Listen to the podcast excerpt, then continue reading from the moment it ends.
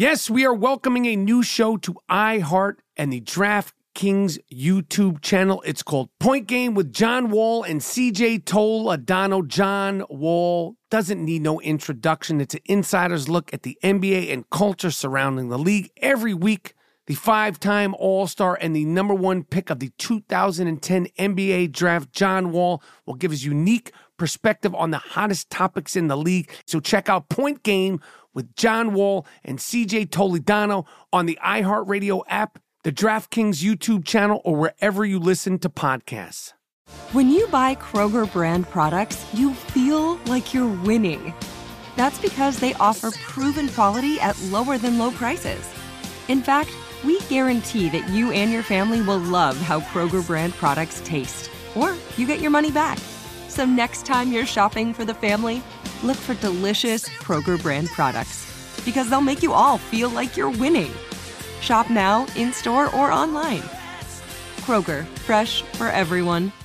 With the new Dexcom G7, you can achieve better diabetes results without painful finger sticks. It sends your glucose numbers to your compatible phone or watch, so you can always see where you are and where you're heading. See how food and exercise affects your glucose, making it easier to spend more time in range and lower your A1C. Take control of your diabetes with the number one recommended CGM brand. It's easy to get started today at Dexcom.com. That's Dexcom.com. Dexcom data on file 2023. If your glucose alerts and readings from the G7 do not match symptoms or expectations, use a blood glucose meter to make diabetes treatment decisions. For a list of compatible devices, visit Dexcom.com slash compatibility.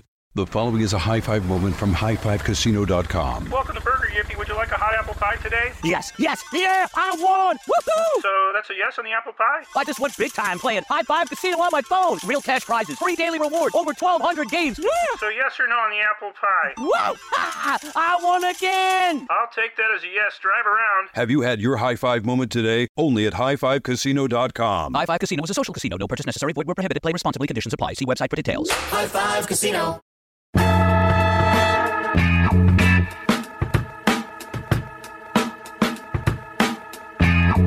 All right, you are now listening to the I Am Rapaport Stereo Podcast. This is a I Am Rapaport Stereo Podcast with a fantasy football follies. It's an I Am Rapaport Stereo Podcast, fantasy football follies. That's right, Tommy Guns, the gunner, is back later in the show to break down week two all things fantasy football and daily fantasy football.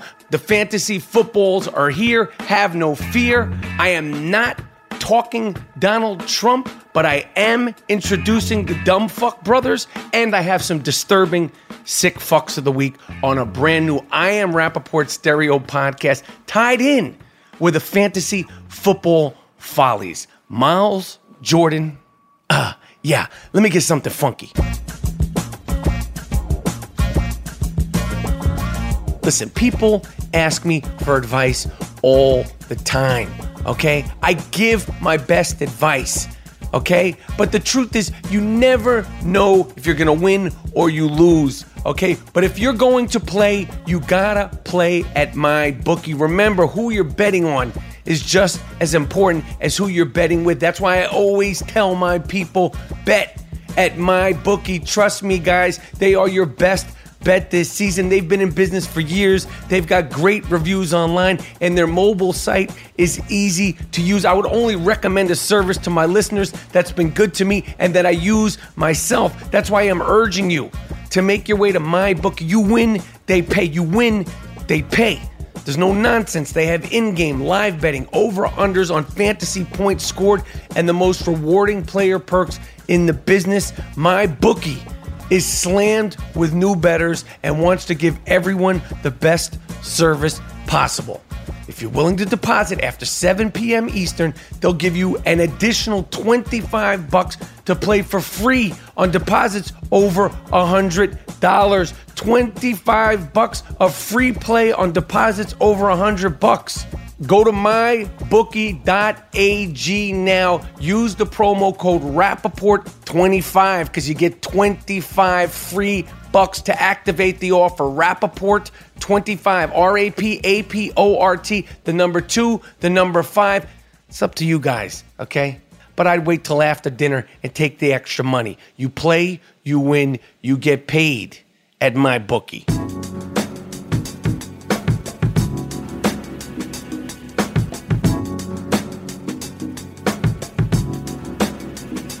Right. I am Rapaport Stereo Podcast. My name is Michael Rapaport, aka the Jake LaMotta of podcasting, aka the Gringo Mandingo, aka White Mike. I'm rocking solo on that ass. It's been a crazy week. I've been crazy busy. G Moody, last name rhymes with duty. Something to do with his daughter tonight. So I'm rocking solo on that ass. G Moody, last name rhymes with duty. We'll be back next week. This is the I Am Rapaport Stereo Podcast, and I told you later on in the show, Tommy Guns, Tommy DFS, Tommy Nuclear is with me to talk week two in fantasy football, daily fantasy football. We're talking some season fantasy football. We're talking some Le'Veon Bell, but we have the money over here. We have the winning ways over here, okay? Because if you're not winning, huh, yeah, we're not winning at the fantasy football follies. But let's get into this. I've had a busy week, a busy, busy week in Nueva Yorka. That's Spanish for New York. I'm Mr. New York. Of course, I'm bilingual. Crazy things going on here. Um, did the Colbert show the other day. Uh, this fucking guy, Neil deGrasse Tyson, he took the whole show over. I mean, he's great. You know, the uh, physicist, chemist, uh, space guy, Neil deGrasse Tyson. Uh, listen, I- I'm a fan, sort of, but enough is enough. How many times are we going to talk about Pluto and the space shuttle? Okay? Neil deGrasse, I don't know what you're talking about, like weather satellites and uh, I don't know when it's to rain. I- I'm sitting on the fucking sidelines at the Colbert show. This guy's going on and on and on. You're fucking up my segment. Neil deGrasse Tyson. I like you, but Jesus Christ. I mean, you're uh, kind of a one trick pony. You know what I mean? Apparently, he's a good friend with Colbert. They really uh, they put the clamps on my segment, but I did the damn thing. You can check out that segment online. Stephen Colbert.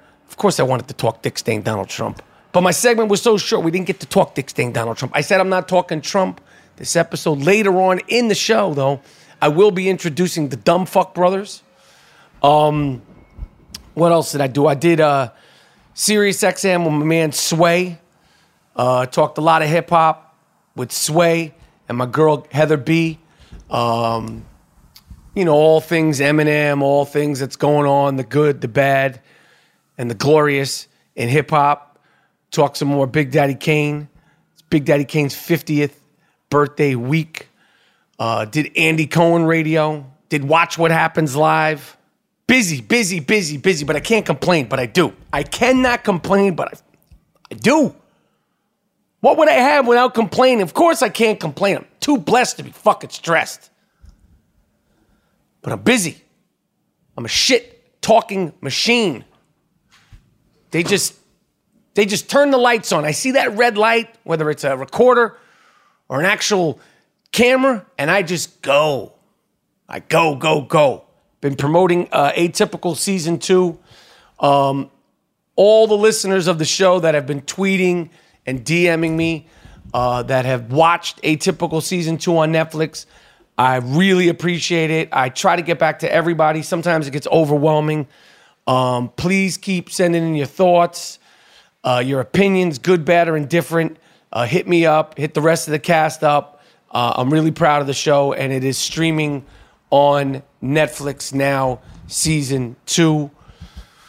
Ay, ay, ay, ay, ay. What a fucking wacky week, man. What a fucking wacky week. So, breaking the norm of the news cycle of the United States Tennis Association, they're still in an uproar uh, over the Serena Williams U.S. Open, uh, Naomi Osaka finals, which we've talked about. And I want to give a shout out to uh, who was it? Somebody complimented me the way I broke that down. Somebody in the tennis world said, You know, I listened to all the opinions and I had my own opinions, but you did a really good job. Of course, they did a fucking really good job. Of course, they did a really good job. You think I'm talking out of the side of my ass? No. Um, but now the referees who've been uh, under fire all week are threatening to no longer boy uh, uh, referee Serena Williams matches. Uh, listen, you're gonna get the fuck out there, and you're gonna referee whatever matches we tell you to do, okay, assholes, or you're gonna get fired. You're not gonna. She's the break. You fucked up the refs. Listen, I'm not gonna keep going into this. You threatening uh, to no longer uh, uh, work her matches. Okay, fucko, next man up. All right? It ain't a problem. Next man up. You're going to get out there. You're going to referee the matches. You fucked up. You took away a game in the final match. You shouldn't have done that no matter what she was saying. You should have given her at least three warnings, and now you're complaining because you're under fire. So what? So be it. Deal with it. We've been following this story for a long time. The gentleman, British, who uh, lost his loaf and he is the first man to receive a bionic dick. Uh, he received the bionic dick. He had uh, uh, many, many surgeries. Finally, he had the 10 hour procedure in June, which we documented uh, play by play, beat by beat. Um, then he spent 10 days with a painful heart on and was forced to wait another six weeks before checking out his bionic loaf. Well, lo and behold, the bionic loaf works. Andrew Wardle and his girlfriend, Fedra, they tested out the goods, and apparently, this guy's fuck style is buck wild. He's got a bionic dick. Apparently, it's big and burly and bionic. It works like a charm. She's happy. He's happy. I mean, he's just learning how to work that puppy. Uh, that's like getting a Ferrari. You can't just get the Ferrari and, and get on uh, uh, uh, the highway in the middle of the night. You got to go slow. You got a bionic dick. You're one of the first people in the world to ever get a bionic dick. You can't go nuts. But he lost his virginity, and God bless him. God bless his girlfriend. She's an attractive woman. He's a, a an attractive, regular looking guy. It's not like uh, there's some sort of a stereotype on a guy with a bionic dick. Okay, you would never pick this guy out of a lineup. But let me tell you something. Do not be surprised if my man winds up in a no no, a porno. Can you imagine that? He could take on the world. Andrew Wardle and his bionic dick in a lyrical gangbang. He just knocking down chicks left and right. Boom, boom, boom, boom, boom. It's like a fucking monster movie. But I want to give a shout out to him and his bionic loaf. Congratulations. Congratulations uh, to the doctors. Uh, you know, this is nothing uh, to make fun of. We're only making light of it because uh, it works.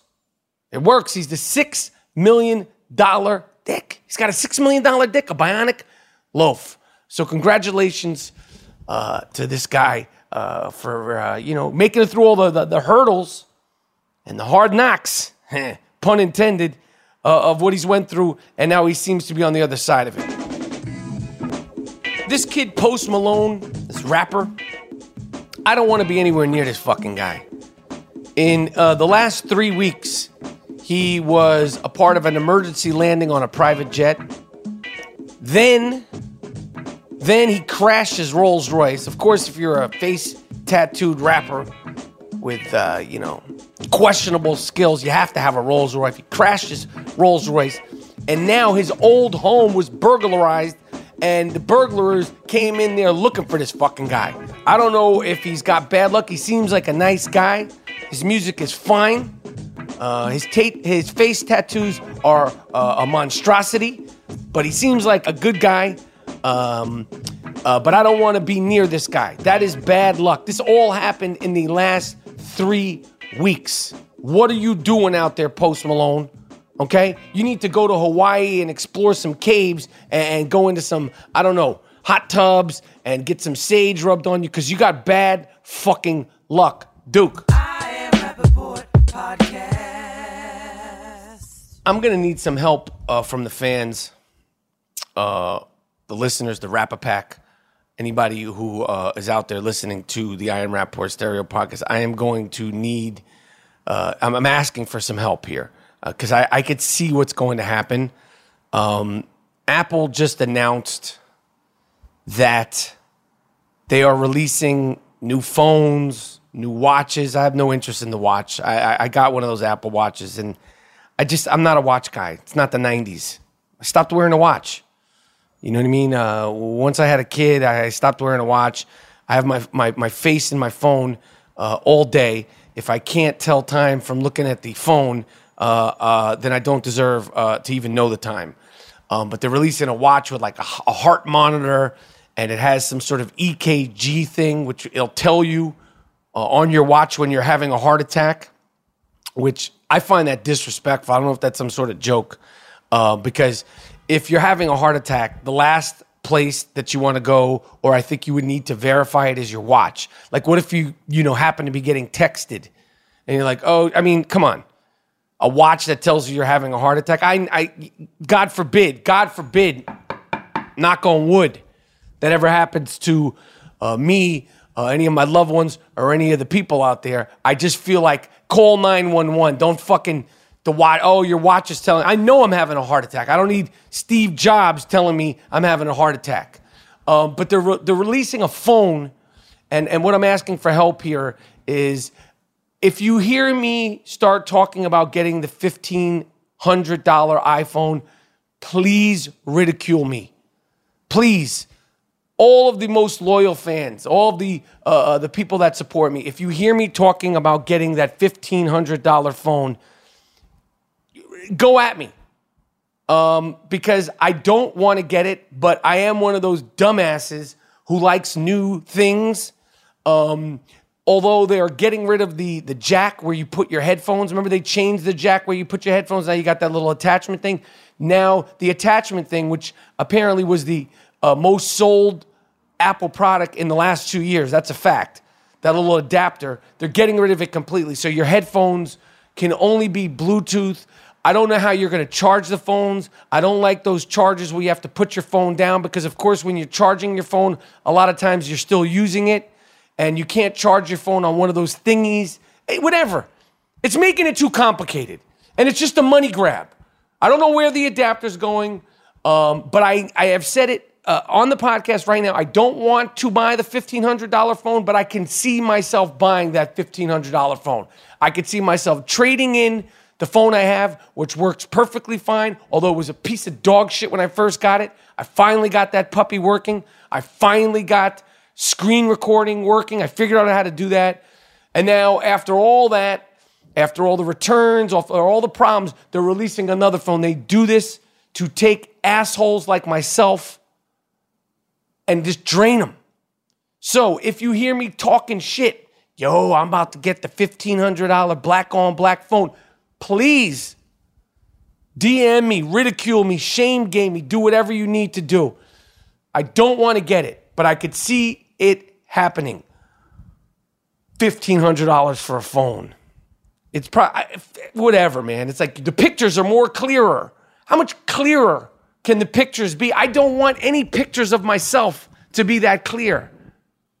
I don't want to see the pores inside the pores and the whiteheads and the blackheads in my face. I don't want like you know, uh, uh, you know, red beam you know, you could shoot you in complete darkness and it looks like the middle of the day. I'm good. If I want a picture of myself in the middle of the day, I'll take one. They got like lazy, I just whatever. I don't need it. I don't want it, but I could see it happening.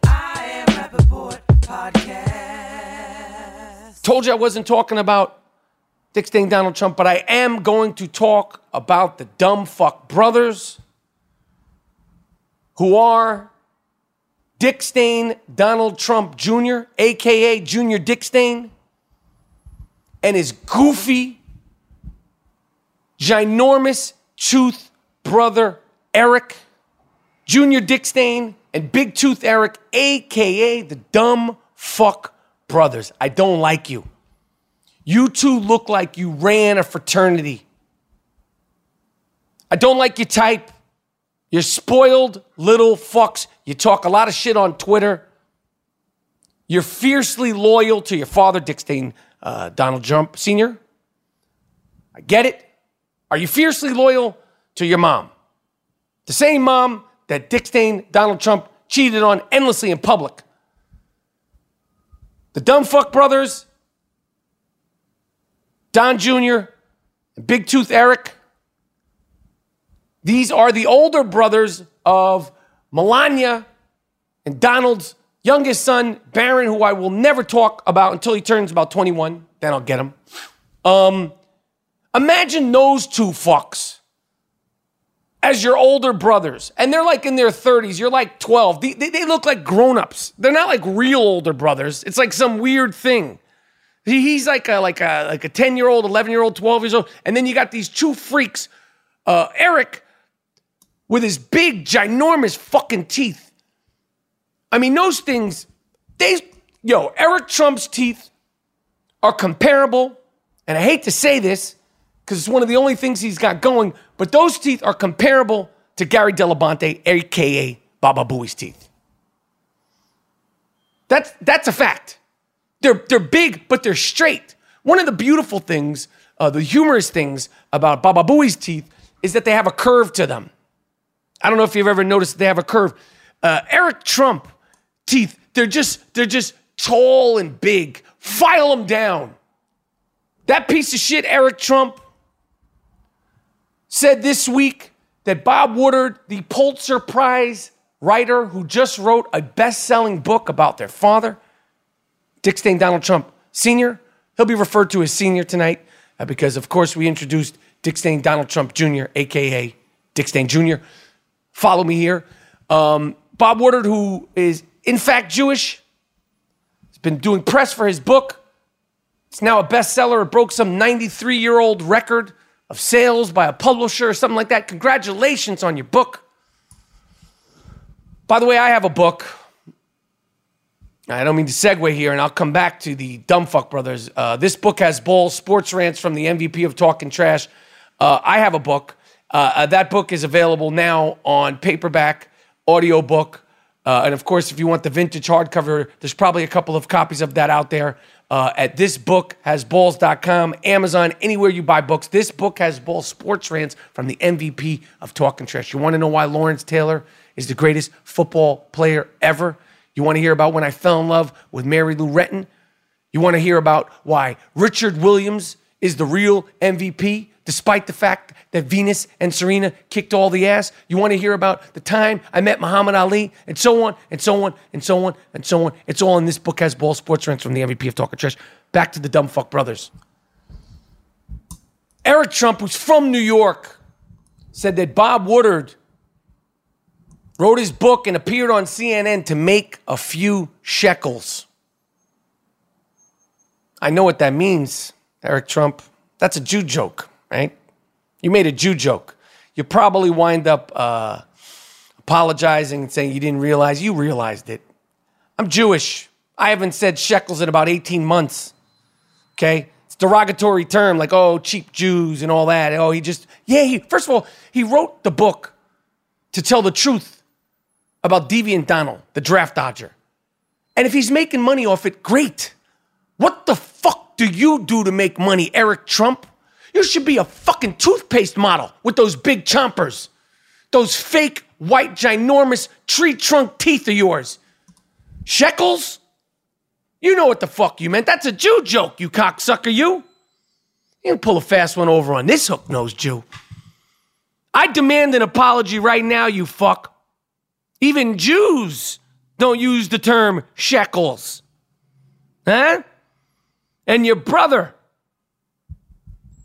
Dick Stain Jr., going after Kathy Griffin, harassing her online. You guys are punks. Dick Stain Jr., why do you walk around like you have golf balls smuggled up your ass? Why? Do you have golf balls smuggled up your little balloon knot? You sashay, you don't walk. Put a little stomp in it. Why are you tiptoeing? What are you hiding up there? The dumb fuck brothers. Shekels. You ain't fooling anybody. You ain't fooling this Jew. Huh? You ain't fooling this Jaime from Jaime Town, you fuck. Watch yourself. The really bad thing about Dick Stain Donald Trump being president is that dumb fucks like Eric and Dick Stain Jr they've already thought, well, shit, 2030, 2032 is right around the corner. Dad'll be gone. They'll be missing Trumps. Maybe I'll give it a shot. That I guarantee you. Eric Trump, Donald Trump Jr., aka Dick Stain Jr., is already thinking, yo, 10, 16 years from now, I'm to run for president. Dad did it. Anybody could do it. Poor Barron. Poor fucking Barron. You're the example. The two lion tamers, the two guys that go to Africa to kill lions and elephants, real tough guys. Fuck out of here. The dumb fuck brothers. I told you I had some sick fucks of the week. And before I get into that, because, uh, uh, you know, sick fucks, as you know, have a certain je ne sais quoi. Um, but you remember Elizabeth Smart, the woman who was kidnapped in Utah? Um, she was held uh, captive for 16 years, I believe. Um, you know, the, the, this, this man uh, called himself a prophet. Uh, they, they, they, you know, abused her and, and, and horrible, terrible, terrible, terrible things. And it was a woman, too. It was a man and a woman. Well, the woman who uh, uh, helped kidnap Elizabeth Smart, who's been doing great things with her life, turned her life around. She's a philanthropist. Uh, she's been, you know, speaking out very open about what she went through and crazy. Can't even imagine how you deal with something like that. The woman, Wanda Eileen Barzee, 100% pure evil sick fuck. Doesn't get the sick fuck of the week award. And her husband, that piece of shit, Brian Mitchell, who's got all kind he's never getting out of jail. The woman, for some reason, after 15 years of being in jail, is being set free. She's she's being released from jail. I, I don't understand. And Elizabeth Smart said she she doesn't understand how this has happened. She's confused by how this is happening. I don't get how you could do something so unforgivable. Kidnap a little girl, keep her captive for year after year after year, abuse her endlessly. And then there's any there's any parole. How is there any parole for this piece of shit? But this Tuesday, the Utah Board of Pardons and Parole announced that it had reserved, reversed an earlier decision about her sentence. She uh, was declined uh, parole earlier, but she's getting out shortly. I, I just, I just don't understand uh, how this could happen. Um, I feel like this is there's this is not going to be the end of this story. Um, but could you imagine what Elizabeth Smart, her family, she now has kids, she has a husband, her parents, how they must feel that this woman is in jail for 15 years? There's people that are doing life for drug possession. Granted, it might be three strikes, but there's people that are doing life in prison for trying to sell drugs, conspiracy to sell drugs. This woman tried to ruin someone's life, tried to kidnap a girl and keep her for the rest of her life, and is somehow getting out of jail after 15 years, not okay. Totally unacceptable. The judge, I don't know her name, she's a sick fuck. Of course, Wanda and her husband Brian are total sick fucks. They deserve to be locked up forever, ever, ever. Shout out to Outcast which is a perfect segue into the sick fuck of the week segments. This award is earned, not given. It's called the sick fuck of the week. This guy's really sick. Lock him up. How could you do it? Don't let him out. Damn. You fucked the dog? You what? You fucked the dog? Why would you fuck the dog? Why would you fuck your girlfriend's dog? What sick fuck? The sick fuck of the week. It's earned. Earned. Not given. You did what? No. No. No. This is the award winning Sick Fuck of the Week theme song. Uh, this is the award winning Sick Fuck of the Week segment. This is an award that is given to a certain person with a certain kind of je ne sais quoi. It is earned, not given. Earned, not given. Not anybody will get this award again. It goes to a certain type with a kind of je ne sais quoi. A Texas man who looks like a sick fuck, Christopher Lee Tavkar, looks like the prototype sick fuck's got crazy eyes, no lips, and a neck tattoo.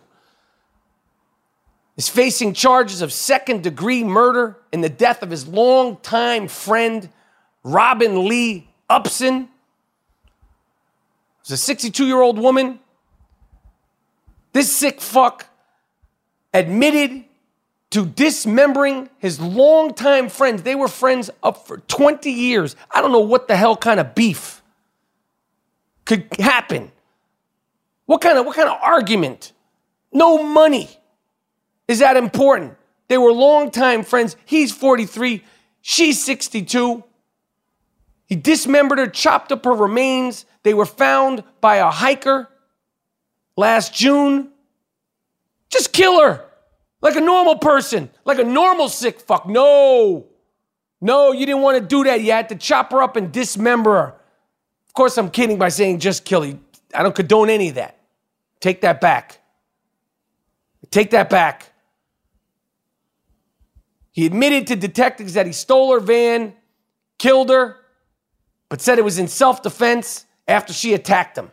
Eh, well, if it was in self defense, uh, uh, why'd you dismember her?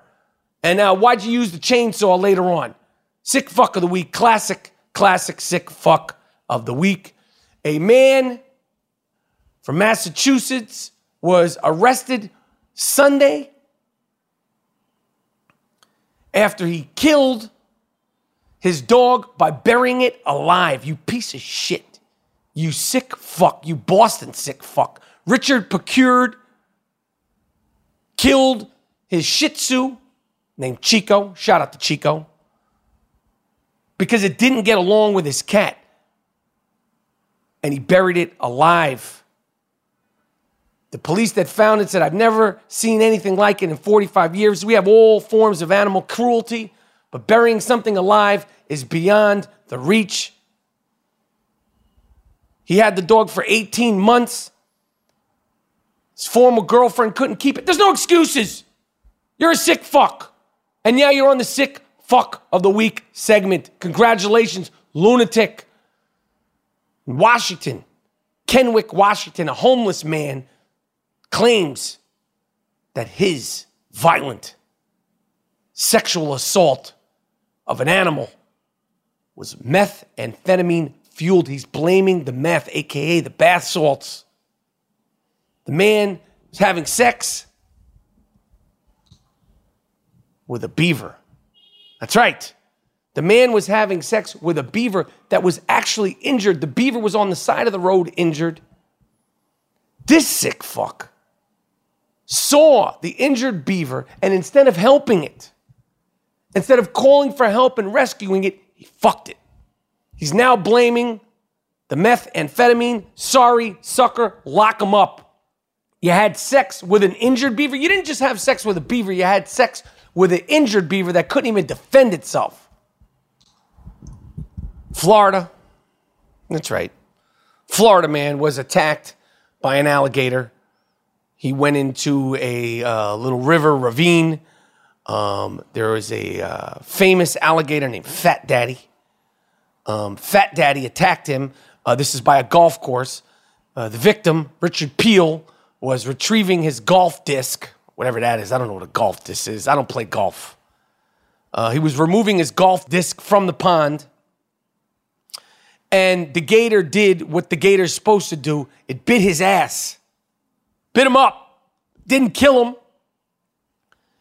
But this iconic alligator, Fat Daddy, was then pulled out of the ravine, out of the swamp, and is now being put down. And they are saying the reason why they're putting down this gator is because after a alligator attacks a person, there are no longer fear people. He, he shouldn't fear people. He's an alligator. People should fear the alligators.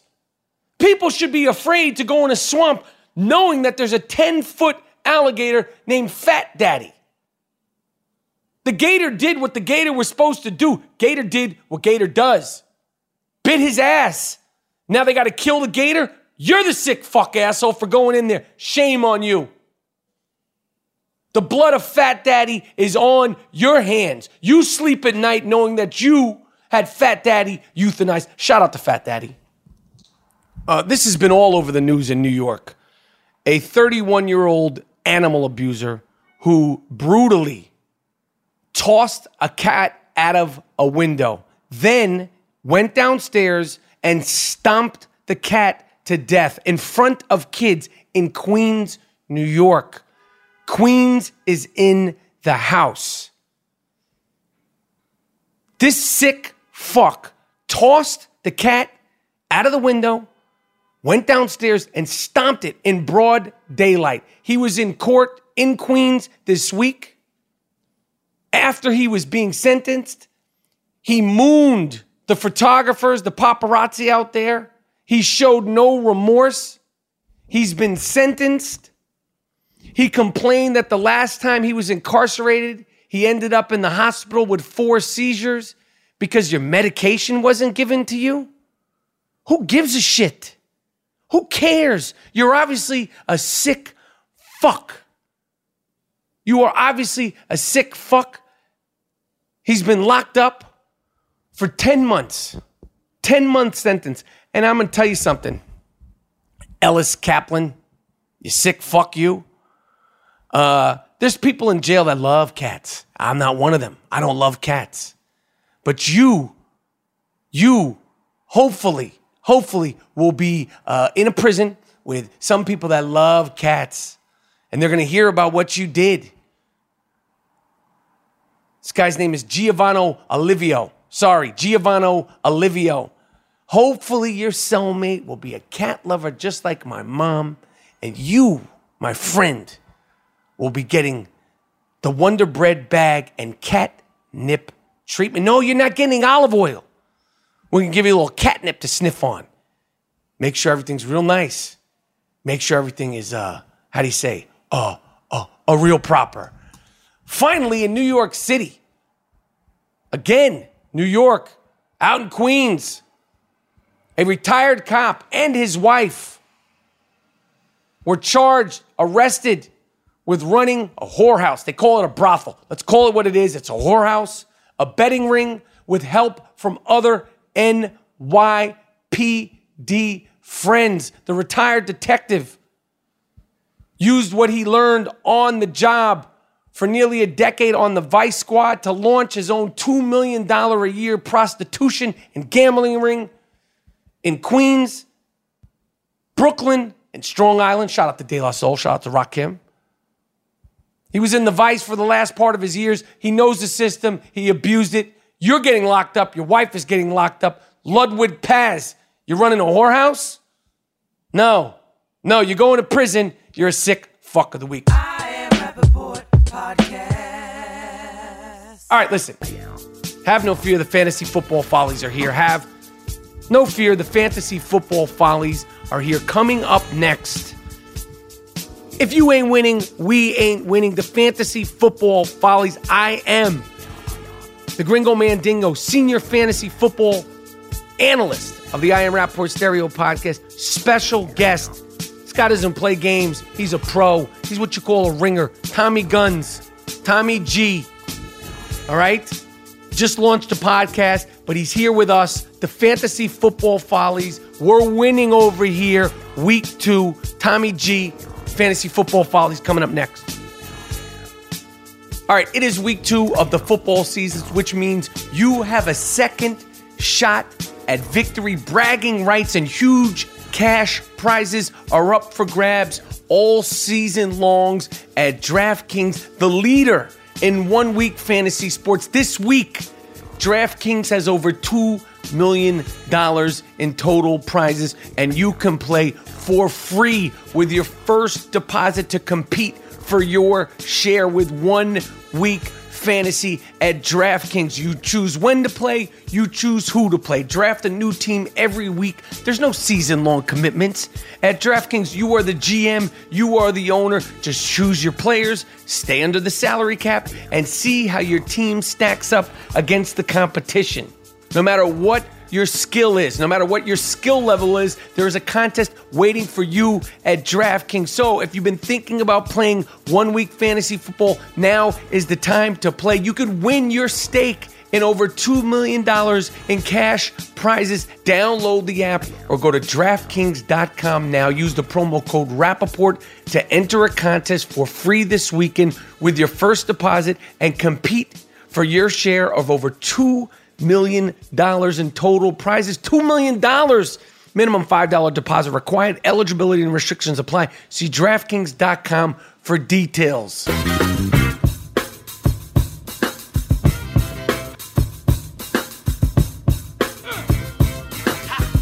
All right, we are back. The fantasy football follies with Tommy G, aka the Gunner, and me, executive senior fantasy football analyst, the Gringo Mandingo, aka Michael Rapaport. We are back. Fantasy football. The NFL is underway. The fantasy football follies are here. I am here with the gunman, Tommy fucking G. Tommy G in the place to be. How you feeling? What the fuck is up, right? We can curse this year. We, can got no curse. holds yeah, we go go nuts. I mean, you know, we when we go nuclear, we can go fucking nuclear. Nah, I'm so excited to curse. I felt I felt like I was fucking handcuffed last year. This is great. Um, How you listen? The season's underway. Week one is in the books. Let me just ask you this: as a senior fantasy football analyst, and and you as as a professional, and let, let me remind people, okay, and new listeners, last season was extremely productive for our listeners, and the mm. gunner Tommy G came in seventh place at the DraftKings World Championships, amongst other things. Okay, so if we're not winning, you're not winning. And the motto, the slogan of the show is We're winning over here. Okay, we pride ourselves in the fact that if you're not winning, we're not winning. Okay, so Tommy G, here's my first question to you. Everybody has all these thoughts. Everybody has all these analytics. Everybody has all these predictions. Obviously it's only week one but what did you learn? What should we have taken away from the week one? And after all the hype hysteria of draft august the month of august which is just like draft scared fear questions answers did you learn anything that turned out to be bullshit and did you learn anything that you go i knew this was true after one week I mean, I felt I was really, really prepared coming into this year. You know, like like you said, uh, ended last year really strong. It's always a tough transition for me going from baseball to football. Right? We've talked about that a lot because I do every sport. Right, it's tough So- for you. I'm like guns. I need fucking. Right. Tr- you're like you you haven't even picked up any analytics. I am deep in it. I I start like the last week of July. You laughed me off the text. And, and that was the thing. For the last three years, that's what I've been doing. And that's why you saw the end of last year. You know, I hit the King of the Beach seat in the middle of the season. I won 200 grand in DraftKings, the live final at the end of the season. I got better as the year went on. Right. Because I, I wasn't locked in early. This year, what I did at Guru Elite is I stopped doing baseball content over a month ago. So I, this year, I feel so fucking locked in. It's insane. I've been studying football nonstop putting out draft guides for our subscribers. You know, I, I week one I felt like it was week ten, so Okay. nothing's really shocking me too much. I I feel like I was on a lot of stuff. I scored over 200 on both my lineups on DraftKings last week. Made a bunch of money. Felt really good about everything. Subscribers made a ton of money. So I, I don't know. I mean, I, I'm a little surprised at how good a lot of these young quarterbacks are doing. Yeah. Um, that, that's very surprising because they're not just doing well in the preseason, but it's correlating a little bit to the games. And, you know, guys like Darnold and them, Mahomes, they look sharp. Uh, one of the things I did predict was that we're going to see Fournette being injured all year. Yeah. That already happened week one. That sucks. Uh, preseason predicted McKinnon was a guy not to roster in seasonal. He's going to get hurt. He's already hurt.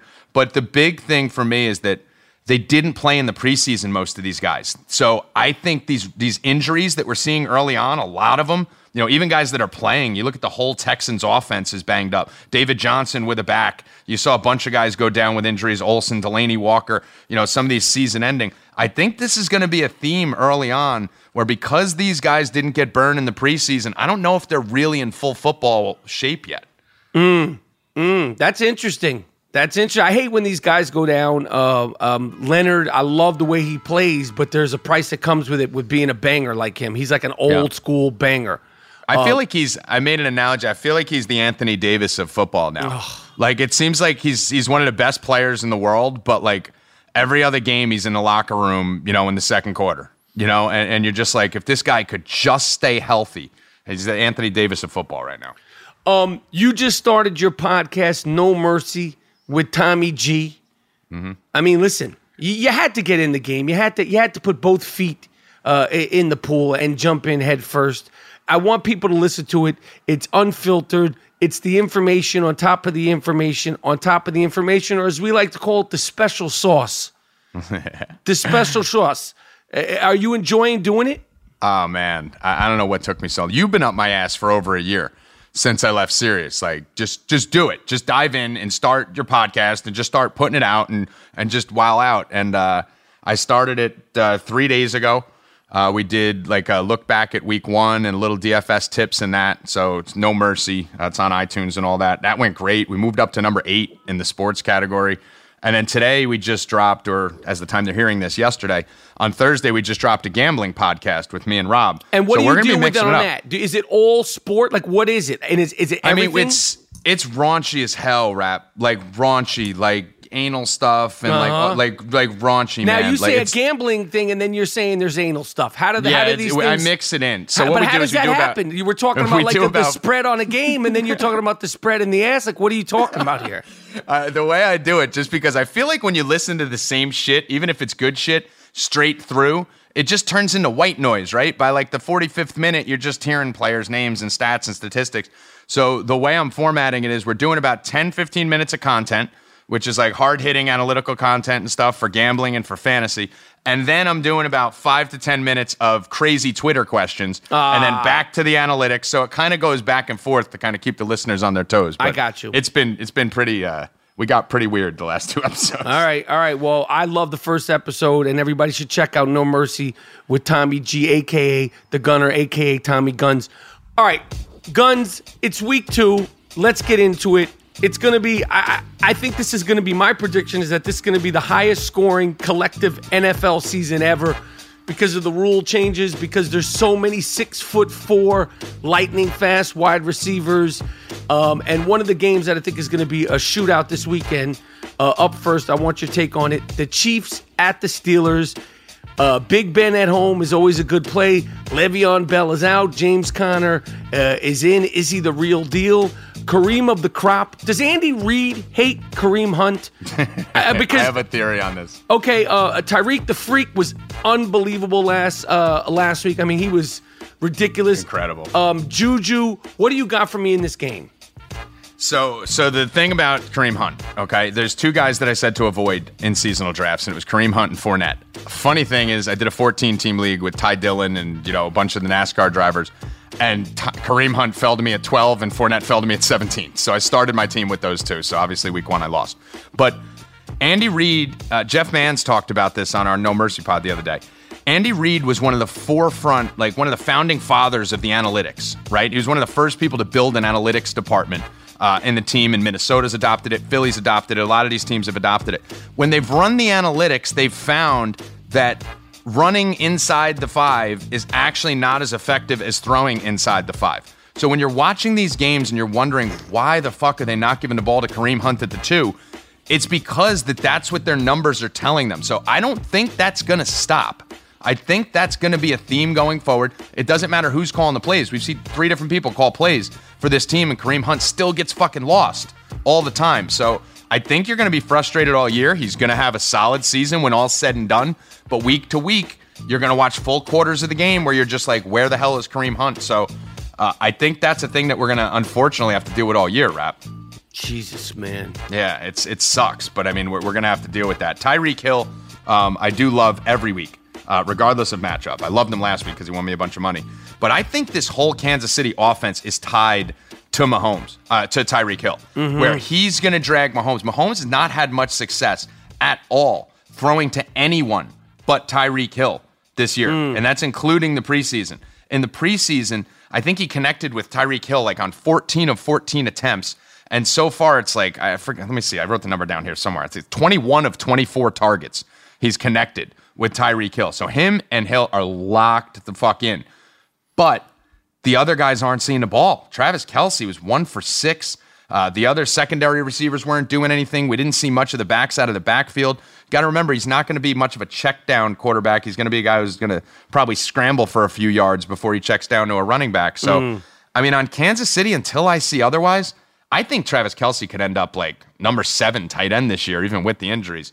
But I I'm really worried about everyone. Really worried about everyone. Do you have him on a lot of teams, Kelce? I I know I didn't pick him on any, and and I didn't either. You know, there was just a sort of vibe, energy that I got from that week one, along with Kareem Hunt. That I think, like, you know, he'll have his games, um, but I don't think it's going to be this every week, you know, beast out Travis Kels uh, thing No. that he could be if it was a different offense or or a different team.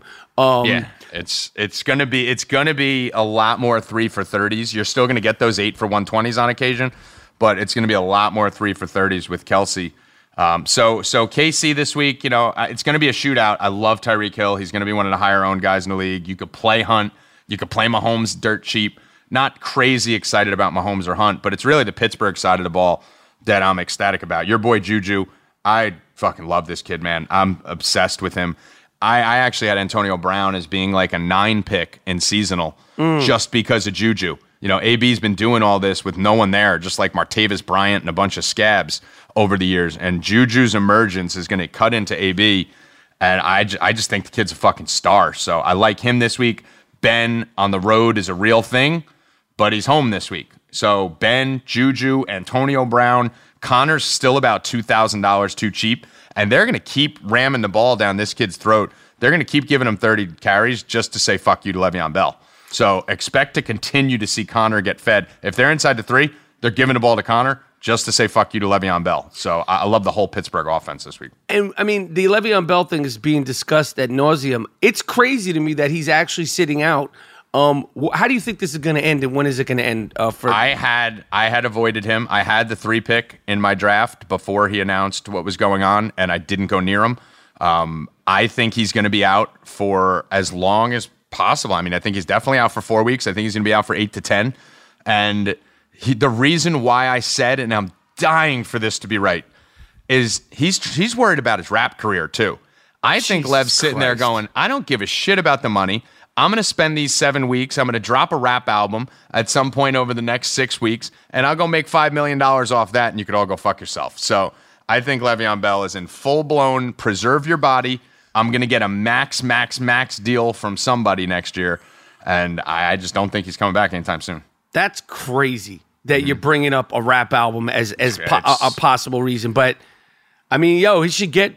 I don't know. That is nuts. I mean, you saw it in the, in the MMA the other day. If any of you guys watch UFC, uh, Tyron Woodley just you know had the belt and just defended the title. In his post game in post fight interview, the first thing he said is, "Thank God I won because I'm dropping a, a track with Wiz Khalifa."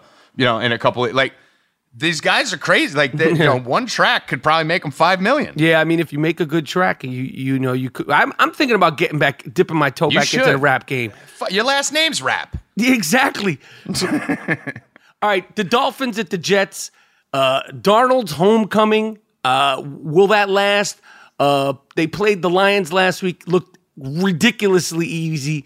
uh, The Dolphins' uh, first game. Uh, I don't know. Uh, are the Jets for real? Who do we like on Miami? Kenny Stills uh, balled out last week against Tennessee, but the Jets D has weapons. What do you think of this game? And and right off the top, Darnold.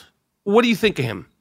I mean, I'm a Jets fan, so I'm biased. I took the Jets on the money line. Uh, actually, put my subscribers on the Jets on the money line plus 250 uh, in that game. Uh, so, but it wasn't biased. I, I just think Detroit's that bad. They're a terrible football team. But the Jets, I like them, man. They got more weapons than people think, and I love this defense. And Darnold looks amazing. But I personally still will say it. I would have liked to see McCown get the first crack. I thought they fucked him over a little bit. He did a great job last year, you know, when he came in for the Jets and looked good before he got banged up. I would have liked to see McCown start a couple games and then Darnold come in, but hey, he's proving me wrong right now. I think he's going to be fantastic going forward, but I'm shocked he's this good this early. What do you think of his matchup this week against Miami? It's good. I mean, you know, it's a homecoming for the Jets. The total in this game's like 43 or something. So, you know, it shouldn't really be a shootout or anything. But, you know, I think he's I think he's playable. You know, I, am not overly excited about it. I'm a little more excited about uh, guys like Enunwa at 4,700, who's basically like playing tight end and wide receiver for the Jets. Yeah. So I like him at 47 a lot. That's one of the things we learned from week one that, you know, Darnold loves Enunwa. Uh, Robbie Anderson's my dude. And thank God he got that deep touchdown last week because he saved my ass. But I mean, fuck, man, they didn't look at him much at all. So that's a little worrisome. I, I need to see him connect with Robbie Anderson a little more, look to him, give him some more deep chances before I dive all in. The thing I wanted to attack is this Miami Dolphins run D because it's atrocious. It's really bad. But you know, we got Powell and Crowell. You know, they're going to split the carries. It's it's another shit show here with the timeshare. So I lean Powell, but um, I I just I just hate taking split carry backs in DFS. Yeah, me too. I, I can't. I I mean, and there's there's so us. few teams that don't do it, but it is. Right. It makes me. It's so frustrating. That's the beauty of DFS that there's so few. You nailed it. There's so few teams that don't do it, but you could just focus on those teams that don't. In seasonal, you got to get split carry backs on your roster to Tevin Coleman's and the Crowells. But in DFS, you could avoid it. Just don't fucking go near those guys. So I don't. Um, who do we like on Miami, if anybody? Kenny Stills. What do you got for me? Stills. Stills my dude. That's my boy. Um, I was all in on him last week. Played him on 100% of lineups.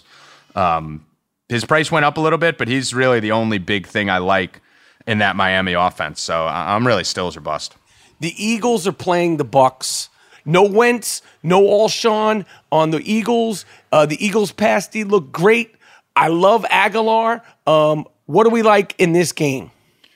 Yeah, man. I mean, you can't completely write off what the Bucks did, but you kind of have to a, a little bit, right? Like you got Fitzmagic's done that before. He's done this before. Big Mike Evans has had games like this before. We've seen it before. I still stand on the fact that this offense is not going to be very good. I was dead wrong. I had no exposure to anyone in this offense last week, and it hurt me. But uh, I hate the Eagles' offense with no Wentz and Alshon, and I'm not a big fan of the Bucks' offense. But you know, I mean, Agholor's the play, right? At 6,100. You know, he's a guy that I definitely want exposure to. Had a good game last week. It's a great matchup against the Bucks this week. Uh, Tampa Bay has a tough matchup with the Eagles, man. This Eagles defense is still really good. You know, they rush the passer. I think they can get to Fitzpatrick. Um, you know, they cover fairly well. I, there's not much I like here. I'm probably going to pretty much cross this off outside of Agholor, but I mean, I, I I feel like I'm forcing something if I give you a play here. Now, keep in mind, this is we're recording this on Thursday, Yes. so I do another 35 hours of research by Sunday. So you know, And that's where one of the can where can people find all the research guns? Yeah, if you guys go to guruelite.com, you know it from last year. A lot of you guys came over and loved it. Um, loved having you guys over.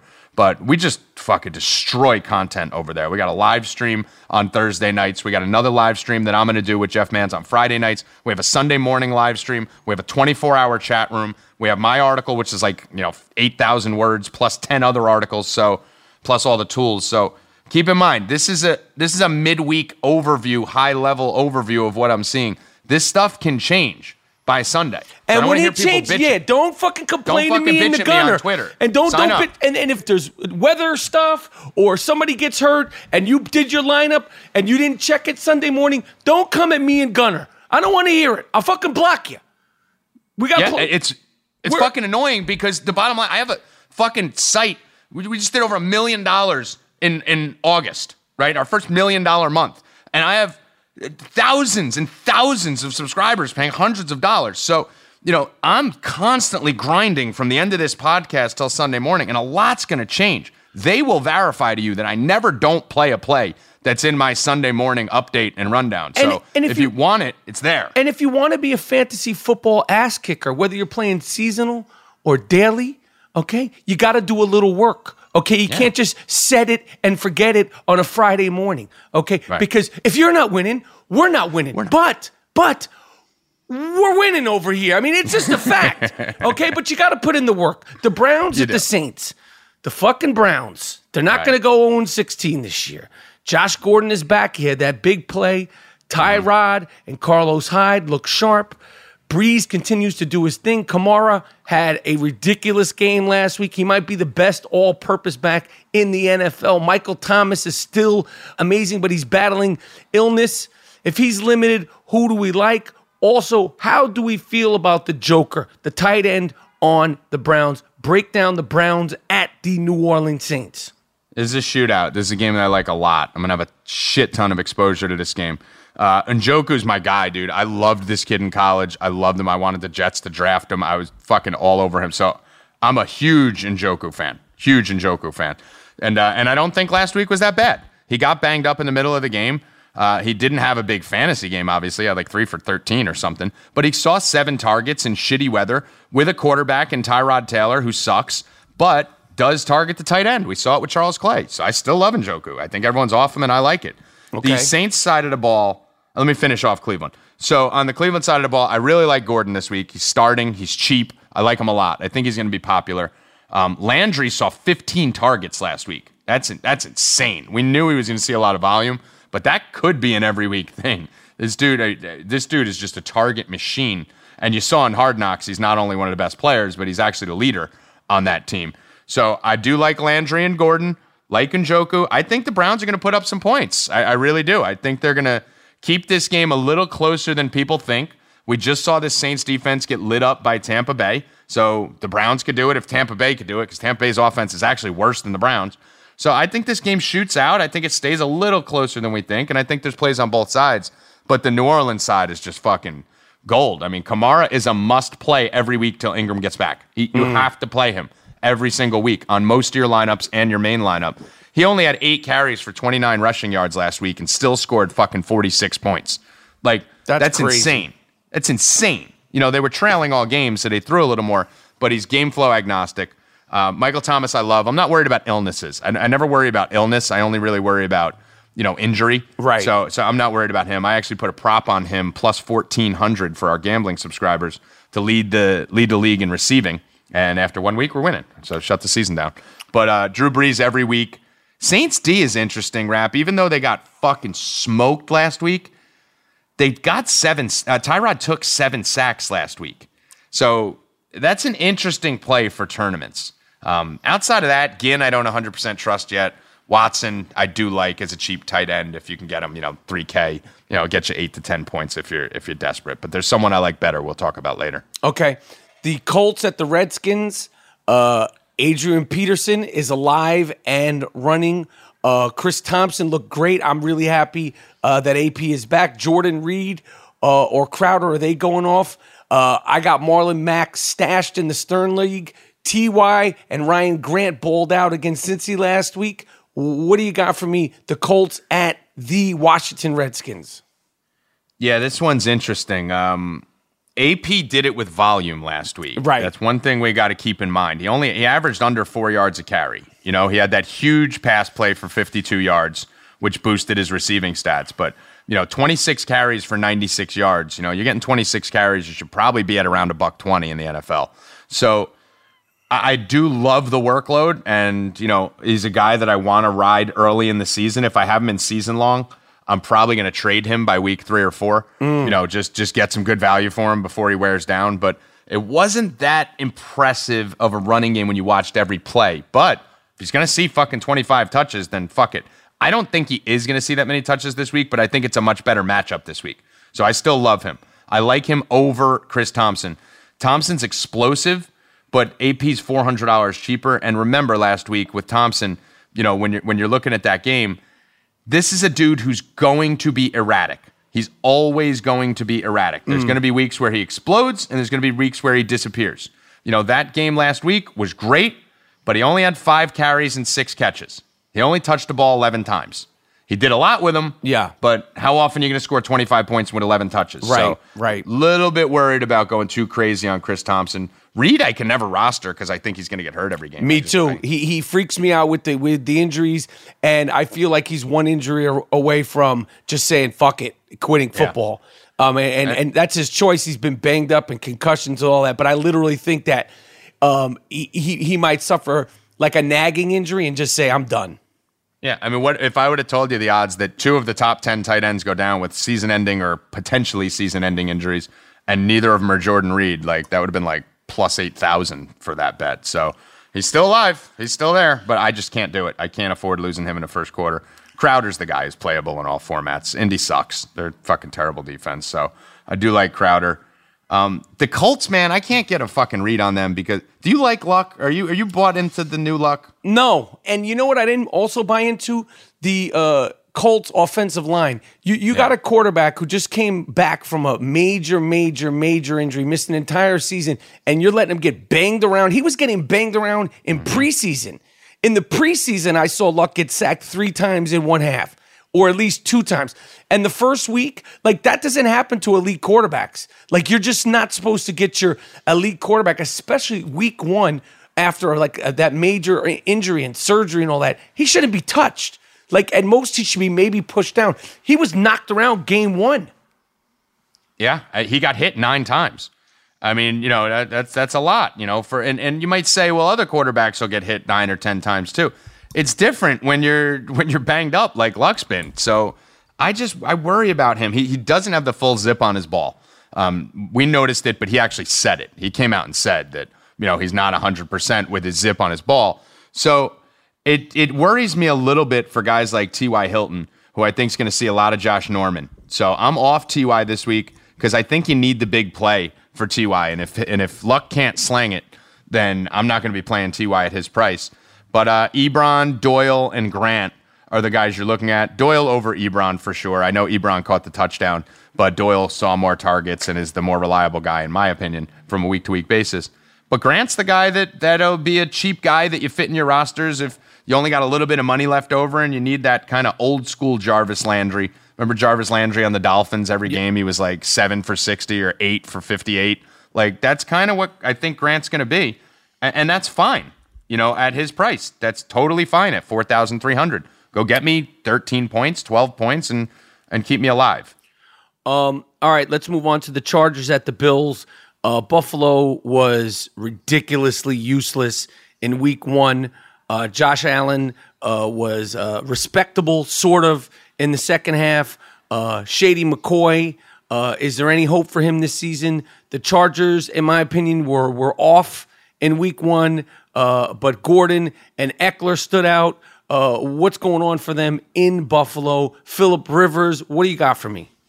Yeah, the Chargers got uh they got Mike Tyson that everyone has a plan until they get punched in the face. And Tyreek Hill just came out and punched these motherfuckers in the head. So I don't know if I put too much weight into that. I hate the whole Bills offense top to bottom every week. I said it last week. I said I'm saying it every week. I hate their whole fucking offense from top to bottom.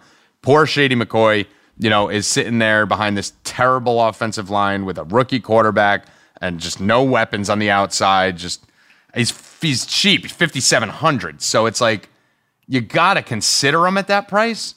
But it's just so hard to fucking roster anyone in that Bills offense. And on on the other side, on the Chargers, you fucking love everyone. I mean, it's the fucking Bills, dude. They're a fucking disaster. So uh, Keenan Allen under 8K seems too cheap, 7,800. Love that. Both the Williams boys uh, are nice guys. You know, when you fill out your roster and you got like 4,500 left at receiver and you're like, who the fuck do I play? Yep. You can interchange these two, uh, Mike Williams and Ter- Terrell Williams. I have no problem with either of these guys uh, at their prices because you're gonna be they're gonna be able to do whatever the fuck they want uh, on the offensive side of the ball. The Bills' run D did look fine last week. That's one of the things that got lost in the shuffle here. That they only allowed about 3.4 yards per carry. But uh, I do like Gordon. Everyone's got a fucking boner for Ekeler. They're losing their fucking mind over this guy. I Are don't they? know fucking why. Everyone's Okay. spending FAAB money on him, and fu- I, I I like his skill set. This is Melvin Gordon's team, guys. Hmm. Ekeler is Ekeler saw 27% of the snaps last week. 27% of the snaps, and they were getting their fucking ass kicked all game. So he's the pass catching back who's going to be in there. If they're killing the Bills, then you should see that drop to like 13, 14, 15% of the snaps. And there's no way I'm rostering a guy who's going to see 15% of the snaps on offense. So I do not see what everyone else is talking about, spending all that money to pick up Ekeler right now. But uh, Melvin Gordon, obviously, in a blowout, should should just trounce these guys. in seasonal, um, what is your take on the Chargers defense? I mean, you love it. You know, like I, I like it throughout. I love it this week, I should say. Throughout the year, it's good.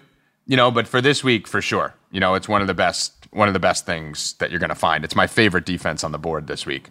Um, so so I love it this week. Like it for the season. All right, the Vikings versus the Packers. I'm imagining this is going to be a shootout. It's a big game all over the place. Uh, um, from everything that we're hearing right now, again, uh, you got to do some uh, uh, some some checking.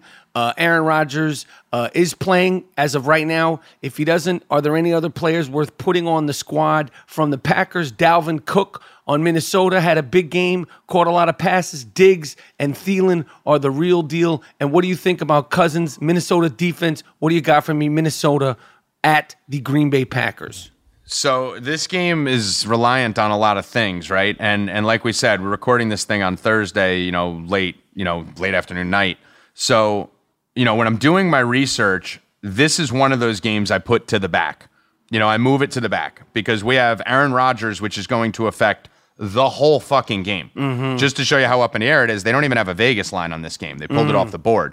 So for me to go spend a bunch of time doing research on a game that I'm going to have to re-research on Saturday is is inefficient, right? So I could tell you this off the top: if Aaron Rodgers plays and Davante Adams plays, this game could shoot out a little more than people think. That Minnesota defense is filthy at home. They're on the road. You know, they're really, really, really good at home, and they're just very good on the road. So I think you, I think you have opportunities to pick off guys like Adams and Cobb. I'd probably want to go for the cheaper Green Bay options, like a Randall Cobb at forty six hundred. Uh, he's completely mispriced because the game took place after Sunday night games. We talked about this last year. DraftKings already has their pricing set for week two before the Sunday night game's over. So they didn't see Randall Cobb go nine for 142. So he's mispriced along with a lot of the Monday guys. So he's still 4,600. So Right. he's probably the best value on the board, regardless of who's playing and who's not. Um, the Minnesota side is what I love. I love Thielen and Diggs, man. Cousins, Thielen, Diggs. It's a good spot for all three of those guys. Don't know if they'll make my main roster as of yet, but definitely interested. And the big thing with Dalvin Cook that I liked was he looked great. He looked sharp. He looked healthy. He didn't. Look, he looked great out of the backfield, but he didn't look great running the ball. You know, running the ball, he looked something. Something was off. I mean, it was the Niners. He had 16 carries for 40 yards, two and a half yards per carry. But catching the ball six for 55, he looked fantastic. So still high on, still high on him. But I didn't like the 11 carries from Lat Murray. So right now, as this could change next week. For right now, I'm kind of avoiding the running game on both these teams and just going to be picking off some wide receivers um, and the tight end position. I don't have that much interest in. All right, the Cardinals at the Rams. The Rams, you know, they showed and proved they were uh, a lot of hype, and they got it coming from every single angle. Uh, Jared Goff is a comfortable, efficient, uh, dick slinging quarterback. Gurley, they, got a lot of receivers. Uh, the Cardinals, uh, DJ, he's banged up. Uh, is there anything to like on the Cardinals, and what do we like on the Rams this week? Ah, it's it's this fucking DJ, man. This fucking guy. Um, this injury's fucking pissing me off because when you're talking about a back that flares up so quickly, you know, like even if he's fine and he's cleared and everything's good, it's just it's he's a fucking enigma right now. I- Yeah. it's I, I it's one of those situations where even if they say he's fine, like I want to play him this week because no one's gonna play him. He just shit the bed last week. You know, outside of that fluke touchdown at the end that he got in meaningless time. You know, he didn't do anything. He pissed everyone off. So er, everyone sees the Rams in LA. No one's going near him. I don't think people are realizing that the Rams gave up nine catches to Jalen Richard out of the backfield, and their fucking linebackers can't cover anybody. So I was dying to play a healthy DJ against the Rams coming off a bad week, but this fucking back is pissing me off. So I, I gotta wait and see. I mean, you gotta wait and see a little bit on him. But if you if they do say he's 100 percent healthy, that's a guy who I wouldn't mind taking a chance on in GPPs, more uh, more long shot tournament type stuff than cash games. And I like Seals Jones, the tight end for Arizona too. Just we saw what Cook did to him last week, and Seals Seals is kind of the same type of guy. So uh, I like him. And Um, what do we break down on the Rams? There's so many choices on the Rams. So much. It's almost hard. It's hard to pick. so much, man. You got Gurley, who's fucking Gurley. If it's wasting breath on him is crazy. He's, he's the best. Cooks is my dude. Like Cooks is the guy I came into the season drafting on all my teams. Played him in week one on the short slate on Monday night. Was telling everyone McVay's going to utilize this guy perfectly. And this dude got so fucked in that game the other night. I mean, it was insane. He finished with five for 87. Right. And I think he had about 115 yards worth of pass interference penalties. Like, every time he was open 40 yards down the field, they just tackled him. So he could have had like a buck 70.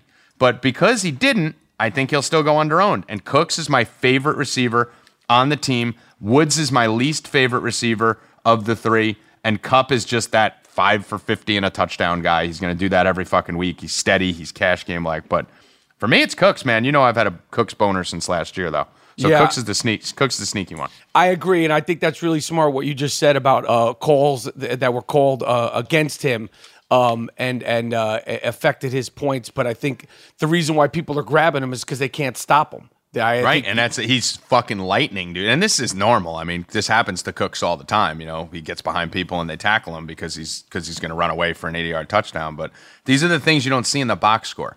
This is why you have to watch the fucking games and not just read ESPN.com the next fucking morning and say like everyone's like Derrick Henry sucked, you know, against Miami. You know, oh, did you see the 62 yard touchdown that got called back on a phantom holding call? Right. Because I guarantee you, if that went down, like you'd be sitting there going Derrick Henry and Dion Lewis are fucking Thunder and Lightning. You know, like you, you got to watch this shit and see what's going on. Um, the Niners uh, are playing the Lions. The Lions are visiting San Francisco. The Lions were re- they were atrocious last week. Jimmy G was disappointing in Week One. Um, can we look for the Niners to put up big numbers? Pierre Garcon. Uh, I know he's your guy. Will he get a bunch of targets? If Goodwin is out, we don't know if he's out yet. Uh, Georgie Kittles looks good. Is there anything from the Lions? Golden Tate, Matty Stafford, is he going to turn this around? Uh, what do you got here? This is um, this is again Garcon terrible matchup last week um, in that game and terrible matchup this week. He's probably going to see a lot of Darius Slay, which is not good for him. So you know, last week he had a tough matchup. This week he has a tough matchup. So if Goodwin's out, which I'm praying he is, I like Pettis a lot. Uh, Mad Lab, uh, my my MMA dude and best friend, all over this kid. So I like him a lot. George Kittle's fucking monster. Yeah. like a fucking monster. Friend of the man. This- podcast, friend of the I Am Rap. Oh yeah, that's right. I forgot about that. Georgie Yeah, Kittle.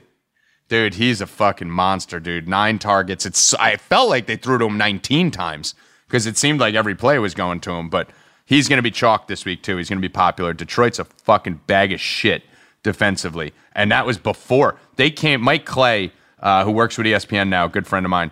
He actually posted something before the season with his weighted defensive rankings about how Detroit was the worst defense in football and they proved it week one. So this isn't a shock to anyone uh, who's been looking at the numbers. So yeah, I think the whole San Fran offense is in play. Garoppolo, you got to remember, had a couple drops that killed him.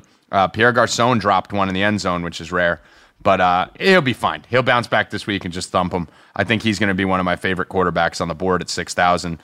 Um, but uh, Garoppolo, Ki- Kittle, that's really it on the Detroit side of the ball, uh, San Fran side of the ball. On the Detroit side, yeah, I mean, it's I hate their fucking whole running back situation. I play Riddick all the time. It's the only guy that I fucking touch out there. And every year it's the same fucking story. We come into the season, I get in arguments on Twitter. Well, this running back's going to be the day. It's uh, Ameer Abdullah is going to be the difference maker, and now it's fucking Johnson's going to be the difference. maker. No, they fucking all suck. Right. Just don't play Detroit running backs. Just throw Riddick in there every once in a while. At least you know you're going to get five catches, and there's going to be those few games where he gets eight, nine carries. I think this is a spot for Riddick today. I really like today, this Sunday. Um, really like him. I think he's a very good play if Blount is out, especially. Uh, this is more of a gut feel. I got to look into the numbers here, but I really like him. Um, and then Golladay. Golladay's still too cheap. You know, I don't fuck with Jones just because he fucked me too many times. Yeah. But I fucks with Golladay. Yeah, Golladay, yeah. Golladay is a stud, man. That dude's good, and he's cheap, dude. He's fucking forty eight hundred. So I, things have six. to get better for Detroit. They, they. I mean, you Yeah. talk about firing this guy. I mean, you can't. you just got skull fucked on your home turf by a rookie quarterback making his first NFL start right. for one of And the worst had a teams in pencil football. in your fucking ear the whole time, Matt yeah, Patricia. they're going to be lit on fire this week. Stafford is a is a warrior. I like him. He has that Stafford game every once in a while. They're going to come out a lot stronger than they did last week. I think this game shoots out. Tate's my favorite option at 65. Golladay's the punt at 48. And Marvin Jones just falls off my radar all the time. So George Kittle, Golladay, Tate, a little bit of Riddick, and then Garoppolo. All right, the Panthers at the Falcons division clash. This could be a shootout. Who are you Mm-hmm. high on? Julio, McCaffrey, Cam. Devonta may be limited. Tevin Coleman, is he a good play? The Carolina D is big and mean. What do you got for me? Another one of those games that goes a little bit towards the back. I researched it a, a good deal, but you know I want to see what's going on with Freeman for that situation with Tevin Coleman. So didn't dive as hard as I normally would into that. But I mean, it's it's pretty cut and dry with that. If Freeman plays, you know, you're probably not crazy interested in either back. Uh, if Freeman sits, then you're definitely very interested in Tevin Coleman at 5,300. You know, whenever he's going to get full workhorse load, he, pa- he catches passes, he's a goal line back, he's going to be a three down back. So uh, you have to like that situation if Freeman's out. If you own both in fantasy seasonal, you're probably hoping Freeman misses. Like that's why you own them both to get one of them down. Julio Jones, fucking nutting all over my computer talking about this every year. I love Julio Jones in this matchup. So absolutely love him in this spot. And McCaffrey, like you said, those are obvious. McCaffrey and Julio are fantastic fucking plays. Olsen's out. I hate Cam to begin with, and now he mm. just lost his blankie. Mm-hmm. Funchess benefited last year. I think he saw like two or three more targets a game when Olsen was out. So, I mean, I get the Funchess play at 4,700. I just, here, this is weird, Rap. Here's the numbers with Cam last year versus Atlanta, okay? And, and this is why I don't know what the fuck I'm going to do here. Last year, in the two games that he played Atlanta, he threw for like 140 and 180, mm. okay? Which immediately would make you cross him off the list. But in those two games, he had 20 carries for 140 yards. So, like, he ran like crazy against this Atlanta defense both times last year. So, you're kind of sitting here like, all right, he's going to throw for a buck 50, but if he gets me 50, 60, 70 rushing yards, that's kind of like throwing for 300. So, I don't hate him. I probably just won't. He won't be on my main two or three lineups though. But I'll, he'll get. I'll get to him on like a fourth or fifth lineup. Okay. Okay. Um, is there anything else in here? The Carolina defense. Uh, what Not you, really. Nothing. I think Atlanta D maybe a little bit. Uh, I'll get a little of Atlanta love, but that's about it. All right, the Texans at the Titans. Uh, Deshaun Watson looked not good last week. Uh, he Yeah. didn't look mobile. He didn't look a- accurate. Uh, not having Will Fuller didn't help anything. Uh, Hopkins and Lamar Miller are in top form. Is there anyone else you like in Houston? Dion Lewis had a big game, but Corey Davis and Derrick Henry didn't. Delanie's gone for the season. Uh, it looks like, which is upsetting. He, you know, we he was he was very high on tight end uh, a list uh, uh, Yep. in the preseason. Who steps up? But first and foremost, Deshaun Watson. I mean, you know, they picked things up. They picked up the pace versus New England later on, but he never really picked up the pace. Wh- what is your take on him right now? Deshaun Watson, it was the same take as it was in the preseason. Deshaun Watson is nowhere near as fucking good as everyone thinks. Not even in the same realm of good as everyone thinks. He's good. He's talented. He's going to be a big play guy. But he was so touchdown reliant last year. It was insane. When you look at these fantasy numbers Deshaun Watson was putting up last year, it's completely irrationally unsustainable. Like, first of all, we only have like a six game sample size of the kid. But I mean, in his in four touchdowns, three touchdowns, five touchdowns, four touchdowns. I mean, he literally threw for 16 touchdowns in a four game span. Right. And it was against Cleveland and Tennessee. You know, he's really good. He's, he's going to be really good, but he's going to be like 280 and 2 good. He's not going to be 320 and 3 good like everyone thinks he is. So, Right. But I like him. It's just calm the fuck down, everyone. So we saw it week one. We're going to continue to see it coming off the injury. He needs Fuller. Fuller's his field stretcher. Fuller's his baby. He loves Hopkins, but Fuller thrived with, with Watson because Fuller's the deep ball guy. So this is the number one game I put on the back burner. This is the number one game I'm going to tell everyone listening to this. Wait till Saturday to dig deep into it. You have Corey Davis, DeAndre Hopkins, and Fuller are all questionable. We have no idea what's mm. going on with any of those guys. If one of them are out or two of them are out, it fucking changes everything. So I want I want everyone in. If everyone's in, I like everyone. Mm. I like all three of those guys. Like literally love all three of those guys, and I and I even like Watson. If you take Hopkins or Fuller out, I don't like anything on Houston. And if you take Corey Davis out, I don't like anything on Tennessee. So, you know, Dion and Henry, like flip a fucking coin. Like I, I just don't like anything in this game if we're missing a couple guys, and I like everything in this game if they're all playing. All right, so we gotta we gotta check that Saturday, check it Sunday, Yeah. keep checking. And I'll have it updated. I'll have it fully updated in the article. Uh, the Raiders at the Broncos. We saw flashes of Gruden's great offense, uh, but Amari and Jordy were shut down. They brought back Martavis Bryant, which was weird. Beast Mode had that big run, but got pushed in the end zone. I'm off of Beast Mode. Uh, Jared Cook balled out. The Broncos offense is high powered. Keenum, Thomas, Sanders, and Sutton. Their defense looked good. What do you got for me? The uh, Oakland Raiders, soon to be soon to be the Las Vegas Raiders, which is going to take years to get used to, are at the Denver Broncos. you know, fucking billion dollar franchise, football franchise playing on a baseball field. So that's the best thing that's going to happen there. But um, Jared Cook, you know, I, I love Jared Cook. I love how they're using him. Gruden loves him. Uh, Gruden called out Carr.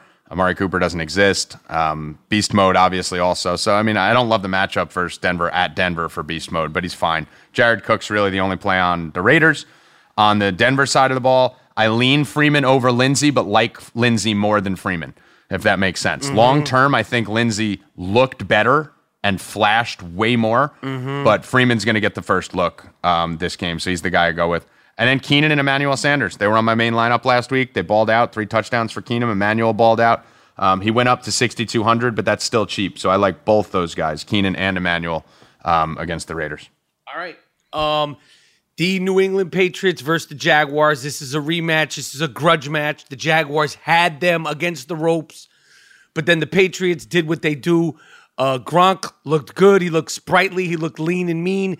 Burkhead, Hogan didn't look fantastic. What about this kid? I have him uh, in one of my leagues. Sony Mitchell. Uh, the Jaguars' offense uh, looked respectable. Uh, Lenny, again, we talked about Fournette. Uh, what do we like in the Patriots versus the Jaguars? Could this possibly be a shootout? I don't like this game. Why? It's shocking. I, I don't like it. Um, I think you're going to get a playoff atmosphere in this game. It's in Jacksonville. Um, we don't know what's going on with Fournette. I think I, I just I don't like this game. I don't like attacking Jacksonville. One, right? So you never want to attack the one of the best the best defense in the NFL. So I'm not overly excited about paying tons of money for Patriots, even Gronk, against Jacksonville. And then on the other side of the ball, if Fournette's out, I mean, yeah, Yeldon, you know, maybe Dede and Cole. I think everyone's going to be off Keelan Cole this week because they were on him last week like fucking idiots when we told them not to be. Mm. And, you know, they'd flopped. But, you know, and Cole and Yeldon will be fine. But Bortles sucks and the Jags D is too good. I'm just kind of crossing this game off, dude. Um, long term, if he's injured, Leonard is is Yeldon a, a guy that you could Yeah. play, or is it week to week? Nah, you can play him all the time. Um, I, I actually like TJ Yeldon. I drafted him in, in almost all my leagues without even having Fournette in most of them.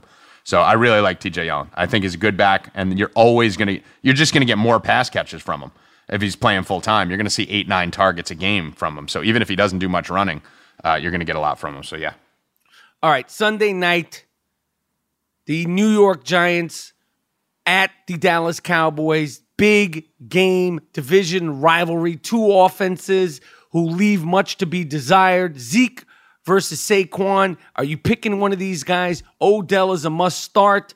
Shepard, Engram, is Dak anything? What do you got for me? The Giants versus the Cowboys. Please say something good here. I mean, is Zeke Elliott, yo, Zeke Elliott had a, a bad game last week. right, yeah. Is it going to get better, Tommy? It is. It is. It's going to get better for Zeke um, as long as he keeps fucking head in the game and doesn't pout like he started to do on the bench. But I do have good news for you, Rap. My good news is that the Giants are one of my favorite bets of the week.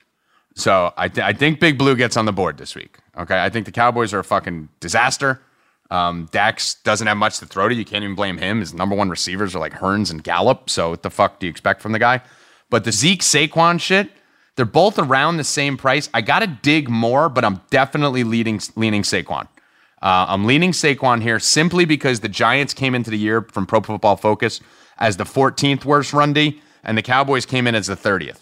So I think Saquon's got the better matchup. I think he's more explosive, and I think they're going to force him the ball. And we saw last week it only takes one play for dude to get his to get off. Whereas Zeke is kind of like a you know chop chop chop chop. Right, Saquon's that fucking chop chop bang. You know, so I kind of like that upside with Barkley there this week. This is those games though. I talk about this every year. The Giants and the Cowboys. The last three meetings were 10-7, 20 to 19, and mm. 10-3. Mm-hmm. These teams don't fucking shoot out anymore. They used to shoot mm-hmm. out to like 50 points a game every time they played, but they haven't been lately. And here's the crazy stat with Odell. This is one of my sneaky stats that I use every year. He went 10 for 146 and two touchdowns in his rookie year. Since then, four for 34, four for 35, five for 44, four for 94, four for 74 versus the Cowboys. Mm. Every game is like four for 60, you know, four for 50. So I think they scheme him out in a similar way that Cincinnati schemes out Antonio Brown. Every That's the, stud- that's the he, he when he made that crazy catch, it was versus Dallas, right? Yep, yeah, and so yeah, they're and like, we're not since having that again. Since then, it's like fuck this dude, and they go after him. They headhunt him. You know, they they scheme safeties over the top on him. So you know, I, I'm not as big on ODB as I think a lot of people are. So I don't I don't have much volume in this game. Saquon will probably be my highest owned player. Uh, what are you? What is your thoughts on on Evan Engram? I love him. I love him.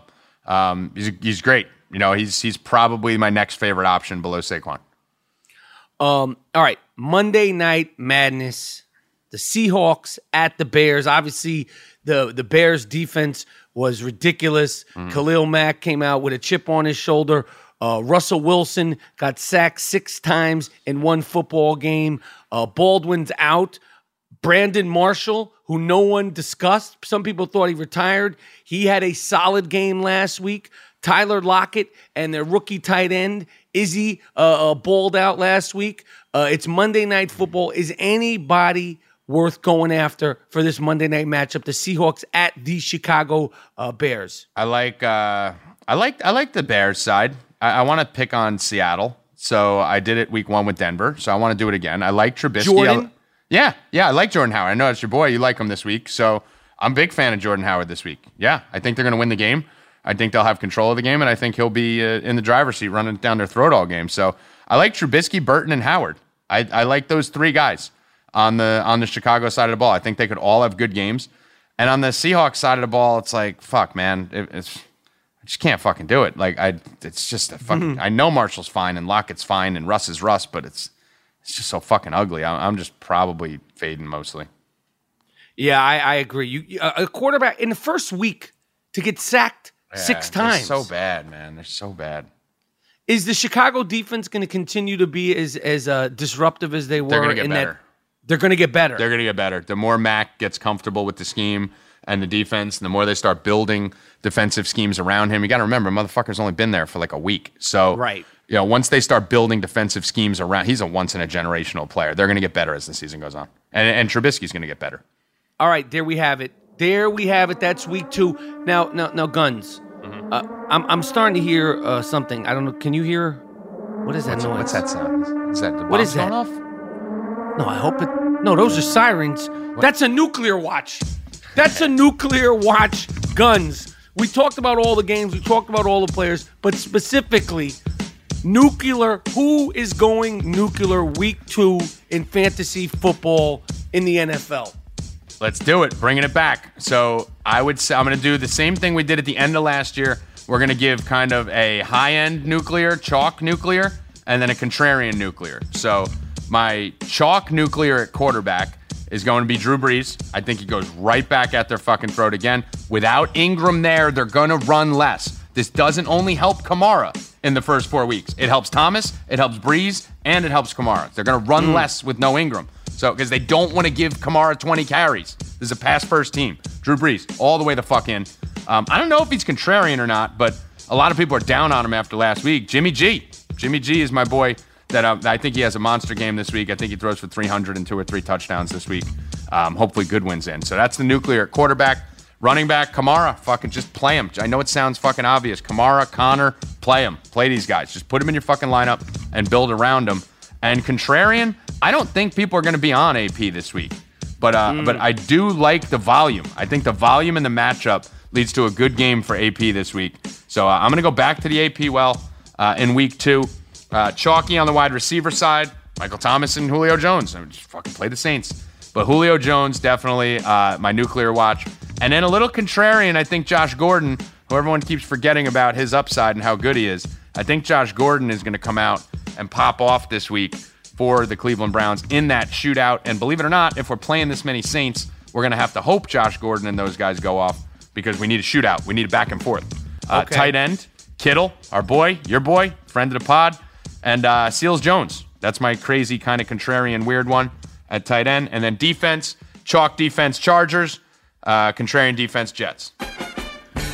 All right, there we have it. Listen, it's the fantasy football follies. Again, if you want the details, inside the details, inside the details, go to fantasyguruelite.com. They got all the sauce, all the sports, every single thing you could want that has to do with betting, that has to do with fantasy. They got 24 hour chats, they got articles that you could just get inside the inside. And Tommy Gunn's new podcast, which is kicking ass in week one. In week one, No Mercy with Tommy G, aka Tommy Guns, aka the Gunner. Um, Tommy, I appreciate it. I appreciate you coming on, man. I'm excited about it. We're getting you on my pod next. Let's So- do it next week. I come on there. When and if we want, if you want to talk about anal, we'll talk No, about we, anal. we don't no need to talk about sports. Let's just get fucking crazy. Talk about All right, Cap. cool. We'll yell at each other over Kaepernick. Wh- Whatever, we'll go nuts. We'll go, we'll go crazy. All right, thanks for having me, brother. Appreciate you, rap. All right, thanks for all the special sauce, Tommy. Oh, I love you guys. All right, I want to thank my guy Tommy G for giving all the special sauce. Follow him on Twitter, follow his podcast, and definitely go to guruelite.com if you really, really, really want to get deep with all the information. He's one of the best in the business. He's fun, talks his shit, but at the end of the day, if you ain't winning, we ain't winning. I am Rapaport Stereo Podcast, Fantasy Football Follies Hybrid. Uh, next week, G Moody will be back. Who knows what'll be on the slate? But rest assured, it's going to be fantastic. My name is Michael Rapaport. Yo, check out Atypical this weekend. Season two is streaming on Netflix. Uh, Miles, Jordan, take us out of here with something nice, something real proper. I'm done.